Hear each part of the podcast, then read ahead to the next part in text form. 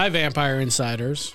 In an article for NBC News, Brian Alexander distills the never ending interest in movie vampires down to a pretty simple concept. They're a sinister catch all who can symbolize everything from sex fantasies to escapism, from swine flu worries to darker social issues. Anne Stiles, an assistant professor of English literature at Washington State University, adds Vampires are convenient metaphors to play out all kinds of things. In this, the second part of our exploration of vampires on screen, we are talking about the way audiences have consumed vampire movies over the years. As we creep towards the end of the 20th century, we begin to see a shift from something frightful to something sexual, and ultimately something we might actually fall in love with. By the time we get to the late 90s and early 2000s, vampires are tortured souls in the grips of an existential crisis who only need the love of a good woman to complete their lives, and we are here for every delicious second of it. We appreciate you coming to listen to us each week, and thanks for sharing us with a friend. Hi, Joann. Hi, Kristina. Hi, hi, Marc. Hi, Joann. Hi, guys. Oh, Joann. Wow, we get a collective? You sound a little sad. Are you feeling a little blue, Joann? Feeling a little defeated. I, yeah, I, I'm pretty. lie. I'm pretty sure I understand why. Would you like to talk about the poll? The poll, who is the sexiest vampire ever? I, I don't want to, but I suppose I have to. You must. The sexiest vampire of all time is Matthew Clairmont from A Discovery of Witches. Oh, Played by the delicious Marc Matthew- Snedeker and Ashton, I mean, and uh, Jared Kushner. No, m- m- played by Matthew Goode. Marc, Yeah. Joann, Marc. Marc, Marc- look, I don't look. I know everybody thinks he's super sexy, and I suspect that's because of the role he plays. Not everybody. but he looks like me crossed with Jared Kushner. Okay, he's not. I mean, he doesn't have a strong chin. I understand now your outrage Oh yeah, about vampires walking in the sun yeah, because you want to know a fun fact about do. Matthew Clairmont. He doesn't even have fangs. Fangs? Why not? I He don't know. he doesn't need them. His teeth are so sharp. He can just take a bite. I've been speaking with legal counsel, Yeah. and we're considering filing a motion to have him disqualified Yeah, from You- the sexiest vampire. you might want to. You might want to file an emergency injunction because the award's about ready to get mailed out. So. I reject. I know. should we send him Here- something? Yeah. Oh my God, We should. Joann, should we try and send him we should something? send him something. oh, we should. Oh my God, what could it be? It's not easy being teethy. yeah, Like, send him a T-shirt or something. T-shirt like that. Um, but no, here's here's what went down. Yeah, okay, we, lay it out we for did me. the poll. We did the poll, Marc, and you know, as you know, in, in two categories: sexiest TV vamp and sexiest movie vamp. And then the movie vamp winner was, of course, Brad Pitt playing Louis in Interview with the Vampire. And the sexiest vampire TV, as I said, was was actually Matthew Clairmont. Now, here's the problem. I wanted it to be Damon Salvatore. Of course, Um, he's your boy.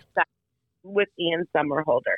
But Ma- while I may not find Matthew, because we took Matthew and and um and Brad and put them together, and that's how we determined the, the sexiest winner. I mean, it was just it wasn't it was wasn't even close in either category for for anybody going up against him. But I will say this: as much as I wanted it to be Damon, the fans of Matthew Goode and Discovery of Witches are some of the greatest fans I have ever come across. Their fandom is fun and inviting. They're very engaging, and I had the absolute best time, you know, kind of just joking with them and teasing with them. And, you know, they got the last laugh because their boy won and mine didn't, but that's okay. Yeah, those guys Um, are hardcore. they are hardcore, but like Joann said, they are extremely fun. But- they represent the best of what a fandom can be. Like But- they invited, they they lured me in. they they with invited you in. Snack. I did. I got They invited.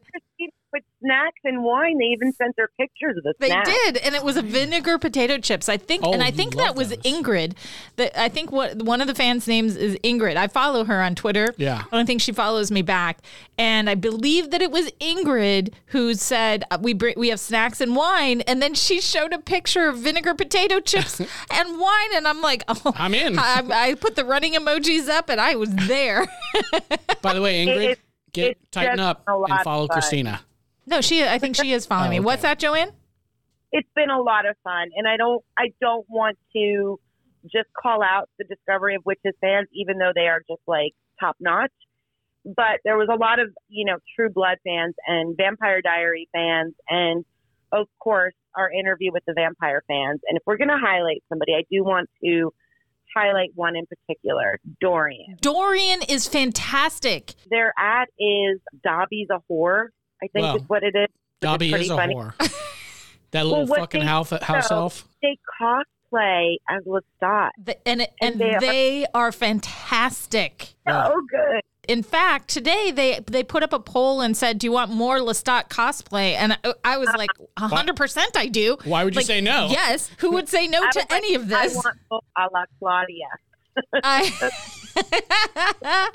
awesome, awesome styling, everything. It's immaculate. I It's love it. exciting to meet uh, other fans, and we hope that you know they enjoy our podcast. Hopefully, hopefully some of them are listening. So today in this episode, we are going to continue our conversation about vampires on film, and we are now we're going to pick up where we kind of left off. Now, we was we that- left off with Sh- with Shaft. I was going to say we left. we left off with Blacula. Who's the vampire that's got all the ladies hot? Blacula. I don't. I feel semi uncomfortable even saying the word Blacula. Blacula, though, as we learned What's the name of the film? It was Well, the name of the okay. film. What can you do? And also, it was one of the top grossing films of the, what was it, 72, right? Yeah. Let's talk about vampire as actual allegory or metaphor. 1972.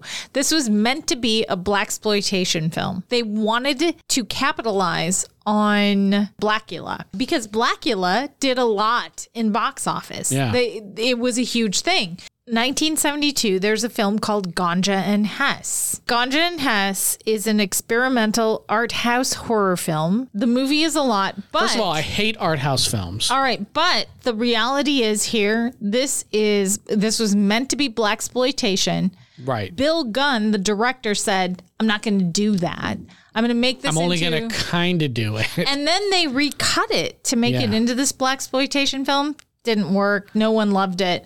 But now this movie, it has become this kind of classic Cult. cult thing where they're saying, well, it's a really great film. It's an art house film and it's a great film.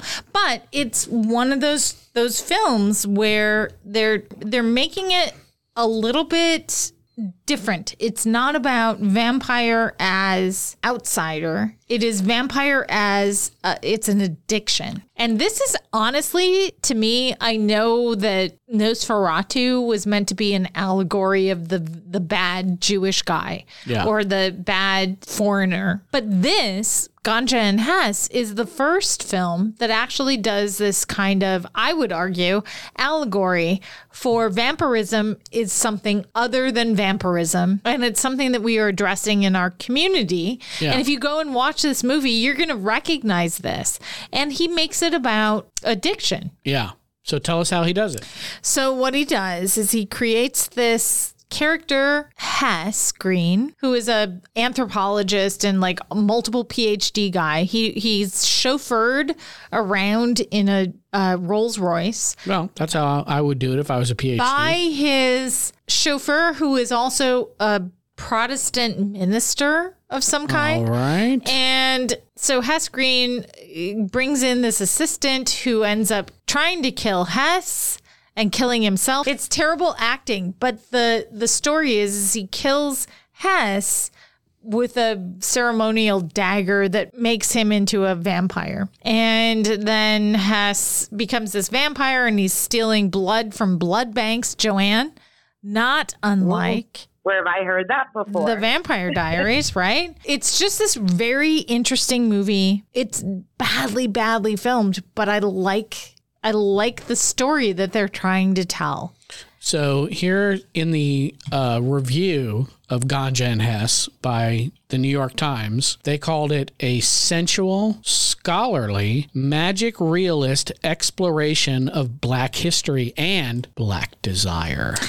I mean, I'm not sure about all that. Well, I mean, I'm just telling you what the New York Times say. What Right, do I they mean, know? They are the paper of record. They are all the news that is fit to print. But Yes. I have to say that the guy who initially turns Hess Green into a vampire, his wife called Ganja, which, is obviously I mean, that's a drug reference, drug I feel reference. like. she shows up and she's just terrible. She's a terrible human being, but he falls in love with her and turns her into a vampire and they're vampires together.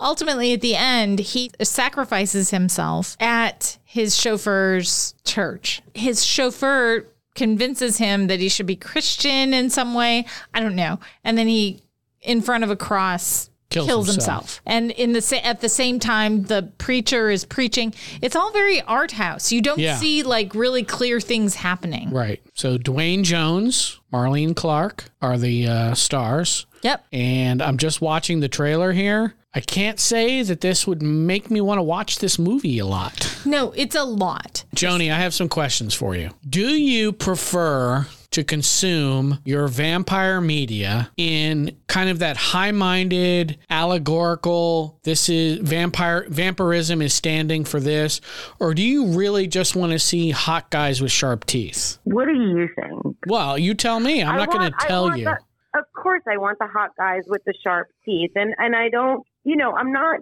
gonna say that I'm not learning a lot about you know the themes and the allegory and all of that behind it. I am enjoying exploring that because as I'm we're going into each different kind of genre, you know, whether it's you know something a silent film, a black exploitation film, or you know something as current as Twilight, Vampire Diaries, what have you there are so many similarities that I never paid attention to. Yeah. Look, I, I watch TV or a movie, it's escapism. I don't watch it because I want to dig deeper into something like that or analyze it or something. And this has forced me to do that. And, you know, my takeaway from it all is still just looking at the evolution of, of not just the vampire, but the types of films and things like that. So it's it's a little bit of both, I would say. It's not just hot guys with sharp teeth, Are you sure? but I yeah, it's about 70 30. Yeah. So do you Uh, think that do you think the hot guys with sharp teeth is the kind of that's up front, center stage, that's what you notice. But do you think they're sneaking in some of that allegorical stuff? Yeah, and that's something that I figured out when we were watching when we were talking about the Vampire Diaries and it it opened my eyes because I never like I said I just I took it for what it was worth. I never sat there and said, "What is this show really about?" You were Right, con- I- you were consuming it as a consumer. Right. I just just enjoying it. And then when I was when I sat back and I looked at it and I I thought about the loss and the sacrifice. That's the you know the clear allegory for that show. Before that, I would have just said it's a love story and and and left it at that. But it is so much more than that, and I've I've enjoyed discovering that side of it. It really hit me like a ton of bricks when I stopped and I, I you know had to think about like how many people have died, how many people have, have you know, the main character, Elena Gilbert, lost her life. And it, it almost like got a little depressing because I'm like, God, this is a really depressing show when you look at it from that lens. And let me just Um, say that that experience that you're going through right now, that is what it's like to do a podcast with Kristina.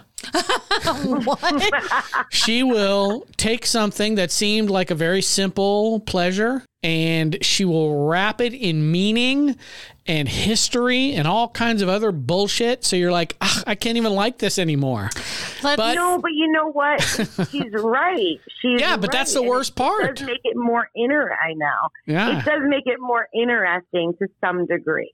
Oh my um, God, Marc, how terrible of you to run me down like I didn't run you down. I mean, in a way, it's a, sort of a left-handed compliment. I hate you. No, but Yes. you know, I wish I I wish I had the ability that you guys have. oh, where it's not you guys. it's Kristina. You keep up with her, Yeah. But, you know, I'm a like- super phony. fake ass. I'm totally holding But- Caulfield right now. I'm kind of liking it. You know that, like I said, it, it, I'm learning, and and it's been a lot of work keeping up with you guys, and I'm trying my hardest. No, you're doing great. But- You know what it is? It's like watching vampire movies in your AP English class.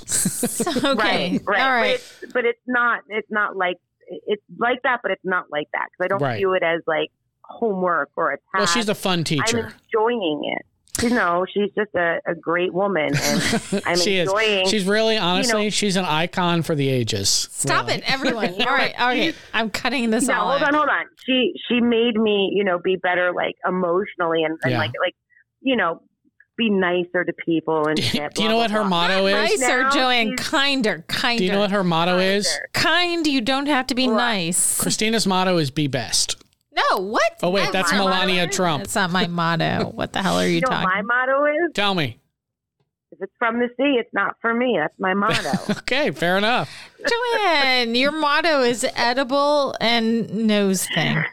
Yeah. Edible and nose thing. Yeah, I eat No, but I eat no, things and know things. Hmm, all right. I don't I don't view it as a task or an Well, assignment or anything like that. I'm no, I, I really don't because I'm actually enjoying it. It's just hard for me. Like I would need like six months to you know really like sit here and figure all of this shit out. we don't have that kind of time, Joni. Trying. Joann, exactly. we're just going to start now talking about lesbian porn vampires. Here you go. I've been waiting Vampiros Lesbos. Vampiros Lesbos. So We unfortunately watched this film. all of us watched this movie. Vampiros Lesbos is one of multiple films in a series of sequels Vampiros Lesbos, Daughters of Darkness, The Shiver of the Vampires, The Rape of the Vampires, and The Nude Vampire. This is all focusing on the sexuality of the Yeah. vampire, which may be the precursor to I True mean, Blood. True Blood is all about naked vampires. All right. So Vampiros Lesbos is about Linda Westinghouse, who is an American who works in a Turkish legal firm. Uh, Westinghouse has a series of erotic dreams. They involve this mysterious vampire, and I think her name is like Nadine. Uh, she seduces Linda before feeding on her blood, and then Linda travels to an island to settle an inheritance. Linda sees the vampire and recognizes her as the woman from her vampire dreams. There's guys in this who are doing like violence towards women. It's all weird. And there's like some performance sexual stuff at the beginning where the vampire is seducing women Yeah. By being sexy in a stage show. What is the what is the woman equivalent of a black exploitation movie? That's what this is. Chick exploitation. lady And lady exploitation. it's, it's lesbianism for sport. This Yeah. was 100% meant to be provocative for men. right. And so they are turning again, if you go back to the whatever 1890s vampire, no, not 1890s, 1913, I think it was, when they did the film, yeah, The Vampire. Where Sybil was this vampire, and now we have Nadine. And Yeah. Nadine is this sexy vampire who seduces other mm. women. and the, the, it's so weird. So it's all in German, and we in we didn't even is have we didn't even film. have yeah we didn't even have subtitles in the version we watched. Nope. So me with my limited high school German, I'm trying to translate for Kristina as we go, and I just kind of gave up at a certain point. But the most memorable line of dialogue I remember in the whole film is Linda. The vampire keeps going Linda. Well, because she has mind control over her. So Yeah. Linda is sleeping, and then all no, of a no, sudden the, the vampire. Linda. You're not You wrong. say it that way. Linda. So the vampire is like trying to sexy talk her, and whatever my knowledge of German is, it does not include a lot of love language, right? Because I learned it when I was in, you know, like middle school and high school. So they didn't teach us a lot of sex terms. Marc, you weren't getting laid in no, middle oh, school. Oh, absolutely not. Who do you think I am? All right, Joann. Who do you think I am? Kelly Leak from the Bad News Bears? Joann, tell us about your experience with 70s bush. Was it an awakening? 70s No, lamp, no, vampire not- bush. It was not an awakening whatsoever. And you guys at least had a little bit of an advantage because Marc, even that little bit of German you knew It is was very little. way more, way more than the zero German Yeah. that I know, uh, other than like Sprechen Sie Deutsch. But I didn't hear them say that, so I had no clue what was Yeah, because they just assumed everybody sprechen the Deutsch. Yeah. Deutsch. Yeah. Even the American No. who's in Turkey. First of all, when it started and she's like making out with herself in the mirror and trying to be all like like like seductive and sexy and Act like I'm you like, haven't oh. done that. That was her performance uh, art, Joann. I what are you even Wednesday saying? Night. but I'm sitting there and I'm watching it, and then like you know that's the soundtrack starts, and I'm like, oh, you know, it's great. Like it's just like no- Nosferatu. I'm gonna like want to rip my eardrums out. Bow listening to chicka this. bow wow bow. I, I wish and it was it's- bound chicka it, bound. it was it was more worse than that. sitar. Can I right? just say to you that the soundtrack to Vampiros Lesbos was released as Vampiros Lesbos Sexadelic Dance Party Yes. in 1995? And it was No. one it, it it like rose to the top of the charts. Seriously. It was a top no, are weird. The soundtrack was a top 10 hit on the British alternative charts on its release 20 years after the film was released so All in the 1990s. So I have a question for both of you. Do you Shave. What? No, stop. Well, because they did Take th- okay, take that out. Okay, it's the there was a lot of 70s Bush. Of It course there really was. was. So that's not what I'm asking about. I want to know if you two own go-go boots. Because if so, I feel like we should cosplay Vampiros Lesbos when we go to New Orleans. Oh, Marc, you dirty boy. Not Yes. a chance. Yeah, come on. Mini skirts. Basically dre- dress like you're a laugh-in character, but with teeth. can I be the Can I be the robotic But I'm a one? middle-aged laughing Good. character. Good. But I, only only if I can be the the one that was like all robotic. Like, Oh, she was, like, absolutely. moving her- I mean, that's the I don't one. know if she was the vampire or the other one was a vampire. That's the one I'm I was- casting you for. Thank you. I, I accept the role. So yeah, th- that and you know I'm gonna have to work on the 70s book. So let's just say it was a strange movie. In fact, I'm I'm a little shocked that halfway through the film they didn't do that thing where they project onto a wall like a bunch of amoebas, eh, like green glowing amoebas or something, you know, like they did in clubs back then, or did they? Maybe they did that. I don't remember it. You know what? I just think our listeners should really appreciate the fact that we watched Yeah. 1970s porn for them. We did this for you. And it wasn't are even like in for you guys. porn because I can tell you like as a dude, No, it was soft porn. Well, it wasn't as a- even like Cinemax porn. Yeah. As a dude, I was never aroused by any part of this. And maybe it's just a generational thing. Like it's just so bizarre and 70s that I couldn't get into it. But there was nothing about this. I was like, oh, yeah, that's right. There you go. Biter. Yeah. No, none of that. I was just like, No, it, it wasn't sexy at all. no, It I was like, what? What are you people doing? Oh, it wasn't even Cinemax porn. It No, no. wasn't even No. Emmanuelle level Oh, no. 1970s or 80s porn. This Yeah. was very, Emmanuelle was late 70s, so you're not going to get see They that. were kissing around the breast. yeah. Like, It's there was no nipple yeah. sucking. Didn't you kind of want to go, hey, it's right there. Just one inch to your left. And then, then like she Just do she it. They would like stand behind each other and like she would almost like you know, it's like when when kids in like middle school dance and their bodies are aren't quite touching. That's what it was like. They would she would just stand behind her and almost like like graze against her body, but And- and I'm gonna touch tell you- her. Oh, they were touching but not touching. It was very Right, right. frustrating. It was if I was having sex weird. with this vampire, I'd be like, "Girl, Girl, what just are get you to the doing? business. No. Yeah. and I will tell you that there was a song on the soundtrack called "There's No Satisfaction." Yeah. I agree. hundred percent. And I'm telling you, if you look at Linda, right, you watch her face, she is not enjoying this in any way. not at all. She didn't look amused even, not not meant not to mention aroused. She was barely tolerating this vampire. No, it was terrible.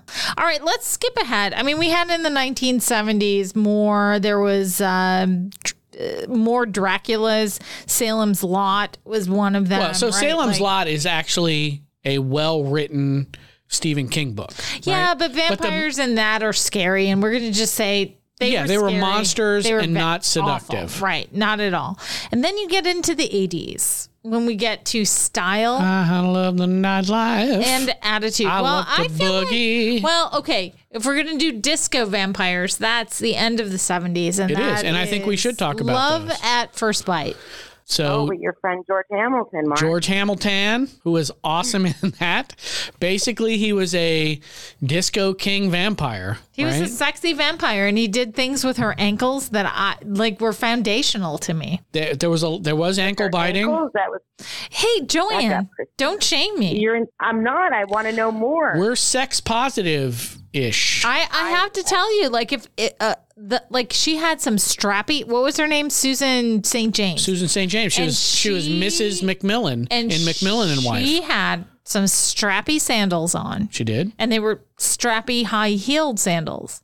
And he did something about her ankles. I can't remember what it was. But he, she it definitely was- ended up with fang marks on her ankles. I think so. Yeah, and that's he my looked recollection. good. You know, he was in that Sure. tuxedo and he had a cape, and there was like a lot of disco oh, dancing. he was a good-looking man. Oh my Or is a God, good-looking George man, George should say. Hamilton. His son Ashley Hamilton was also a good-looking man. I don't know whatever happened to him. Well, he didn't become George Hamilton. Let me tell you that. Definitely did not. He had no guest. He had no guest starring roles on Fantasy Island or Love Boat. Oh, All right. So 1980s vampires. This is where we get into, as I mentioned, style and attitude. And who are the biggest 1980s vampires that you know? Pick me, pick me. I know, I know this one. The Lost Boys. The Lost Boys. All right. So let's Jason talk. Patrick, Oh Kurt, uh, Kiefer Sutherland. I mean, come on. Jason Patrick never got fully turned, but he was. He was this on his way. He was on his well, way. he was on his way. Yeah. And this is what I find interesting about some of the vampires that we get to up until really the 1990s, 19 or 2000s vampires, which is some of them it takes some time to get them to be vampires. Yeah, you don't just bite them once. You don't bite them and just it's not like once bitten, no. It's like you which, bite by the way, is the vampire '80s vampire movie starring Jim Carrey and Lauren Hutton that I always confuse with With- uh, Love at First Bite.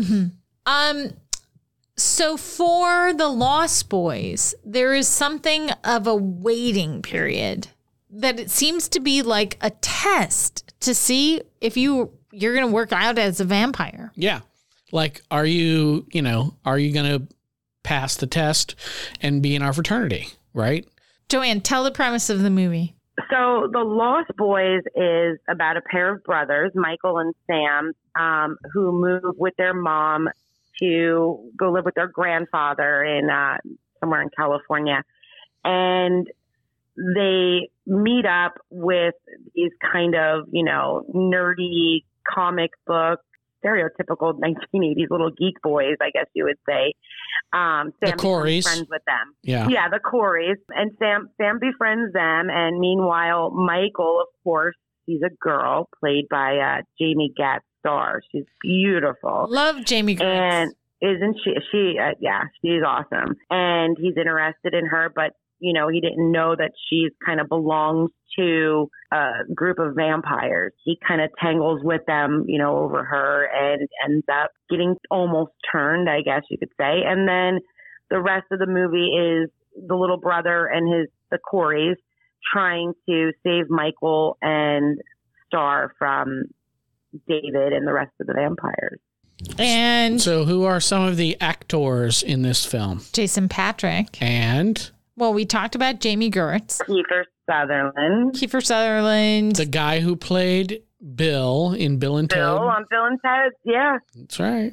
Alex Winter, I believe, is his name. Alex Winter, yeah, he was in our he was in our um one of our polls. So 1980s vampires are what? What are the 1980s vampires telling you? They're lost boys, right? Like they're these They're rock and roll. they're rock and roll, but they are also the main vampire It looks says like an '80s hair band. yeah. they do. But here, if I am saying to myself, if I'm taking a snapshot of that movie As and you I'm should. saying what is going on here, the main vampire, her Edward Herrmann, he says these are boys that need a mother. Right. So I am saying that The Lost Boys is about divorce. Maybe. I mean, the, and Really? and yeah, it honestly is right. Like you, they need a mother. I'm here to get you to be their mother, Dianne Wiest. They're hot. They're sexy. They're wearing cool clothes. It's a lot of uh, quick cuts and MTV imagery. But the reality is, these are boys who just don't have the right kind of family. you know what's happened? Right. Well, you know, the nuclear family wasn't very prevalent in the '80s. You had, No. you know, all the you know working moms and latchkey kids and hello Gen X. Um, Right. You know, so it, yeah, I think that's a really So are you smart interpretation of it. are you just going to ignore the Peter Pan reference? What do you think the name of Peter Pan's compatriots was? The Lost Boys. That's correct. Hmm. So the Lost Boys were, as Kristina has alluded to, orphans that were just kind of out of control, right? Directionless, and needed a mom. Now in Peter Pan, that mom is Wendy. In the Lost Boys, that mom is Lucy. yeah, exactly. But it does appear that vampires, you know, rock and could possibly be in They a music video. cool. Yeah, they were very cool. Like I said before, hair bands. You know, they were like a, the vampire equivalent.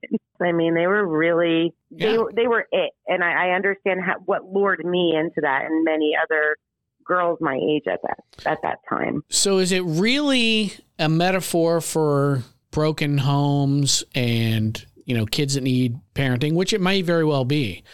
Or is it the allure of the bad boy and the, you know, the guys who look cool but are really shits? And how Can you have to both? Yeah, and how you have to resist that with the power of family, right? Because ultimately that's how they do it, right? Is they band, you know, that brother bands with brother and they unite to help, you know, destroy the vampires who are trying to seduce them to their cool rock and roll MTV ways. I'm just asking you know, the question. over time, there's a lot of brother vampires.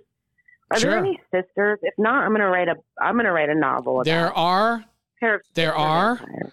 and they number three because in the original Bram Stoker's va- Dracula, there are three creatures that live in his castle called the Three Sisters, and they are But vampire Oh, okay. bitches. yeah, but they're just they're not they're They're not not main characters. they're not powerful vampires. Oh, they'll fuck get- you up. No, Yeah, you want to go they- fight them? I don't. No, here's where But are you they main character? No, here's No. where you get to the main character vampires, and this is a good segue. Twilight. Okay, so first of all, before we get there, Yeah. I want to mention one other 80s vampire movie that you skipped over. Buffy the Vampire Slayer. No. So, The Hunger. Oh, yes. With so, David The Hunger, Bowie and- 1983, Catherine, Catherine Deneuve, David Bowie. yeah. Jo- Susan Joann, this this this predates your Yeah, Susan Sarandon. Let me tell you, two out of the three of those people have great boobs. And they show them to great advantage throughout this film. Can I just say Susan Sarandon? Oh, she shows her boobs in every movie. Can I just say that I love her She's great. and her boobs, and she's fantastic. She is fantastic. In everything she but does. You know who else is fantastic? Catherine Deneuve. Catherine Deneuve is. She might have oh, well, been- also Joann. Yeah, she might have been, for all I know, 95 years old then, but still looked amazing, right? I don't think she was 95, but whatever. But the the so the premise of that movie is Catherine Deneuve is this ancient vampire who can create other vampires and give them eternal life, but sadly, not eternal youth. So Oh. her lovers eventually become slobbering idiots that she locks into coffins in her attic. And David Bowie is uh, a uh, cello player that she, you know, turned in the 19th century sometime and is beginning to now deteriorate. And Susan Sarandon is a gerontologist, which, you know, that she studies aging in people, rapid aging in people. And she, for I'm sure very good plot reasons and not gratuitous at all, has definitely has sex with Catherine Deneuve where you see much nakedness, and eventually she's in charge of you know uh, defeating the vampire. Good movie It is a if good you're movie. into that sort of thing. It is a good movie, but they're again defeating the vampire. Yeah, you have to defeat the vampire, otherwise the vampire just takes over humanity. And then you get to the 19 or the 2000s where Right. you just fall in love with the vampire. yeah, now vampires are really just super boyfriends They're instead of monsters, Right. They're More love story, you know. which I think is a horrible, horrible turn. Joann, say more. And they daywalk. Also a You know, mistake. the vamps of the the vamps of the 2000s not only are you know the movies or the TV shows or what have you, they're all most I should say about a love story about you know a love triangle even, and that's the lore for me. And I think that's you know while my interest was piqued with the Lost Boys and then revived again with Brad Pitt as Louis in Interview. The 2000s, you know, kicked it off. I did watch Buffy, but you know, and I, of course I was a huge Angel fan, but that kind of died off too. But the 2000s, which you know, I guess I was in my was uh, my mid 20s, so you know that's when I really got into this sci-fi teen fantasy genre, and I used to. It's funny, like, and I guess I was, you know, probably in like 2010ish, 12ish, when I did start reading all the Anne Rice novels and also the Vampire Diary books and Twilight and stuff like that. And I would, I would go to the bookstore. I would be embarrassed you should be. be in like the teen sci-fi, Yeah, you know, the YA and I, section. yeah, like, yeah, young adult. Yeah, it was just bizarro. And because I was legit embarrassed to be like, I love these Vampire Diary books. I love this Vampire Diary movie. Um, but now I don't care. They can kiss my ass. You can make fun of me. It's uh, just, I don't know. It's such a nice, way. it's just escapism, you know, and it's good TV and there's hot guys and hot girls and the storyline keeps it going. And the 2000 vamps are my, That's your my, vibe. uh, That's Yeah. your jam. most All right. vibe. I and and I don't disagree, right? Like I didn't read Stephenie Meyers, but I saw the first Twilight. And I was like, mm-hmm. I'm here for this.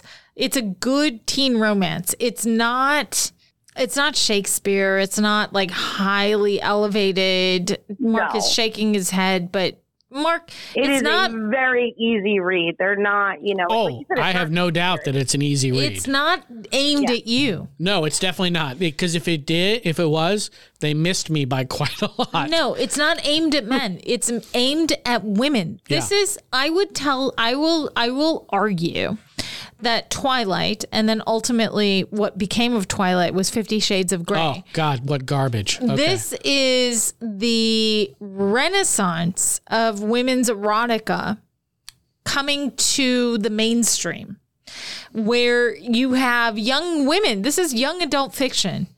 But these are not young adult women who are necessarily reading this. oh, This is- definitely not. This is women my age and older and men it's the new romance novel, also right? who are interested in it. But yes, it is. And these are the ideal. And we're going to get into this in an episode of Gen X Temporaneous. So you can uh, you can come and find us on Marc's and My podcast. We're going to talk about women's sexual fantasies. And then we're going to bring this back to this podcast where we talk about the vampires we need in our lives and how we construct them and what we find attractive about them. And I will tell you that for me, Twilight is really about wish fulfillment, women looking for a bad boy vampire who will love only them and only them and also be protective, but also kind of a little bit powerful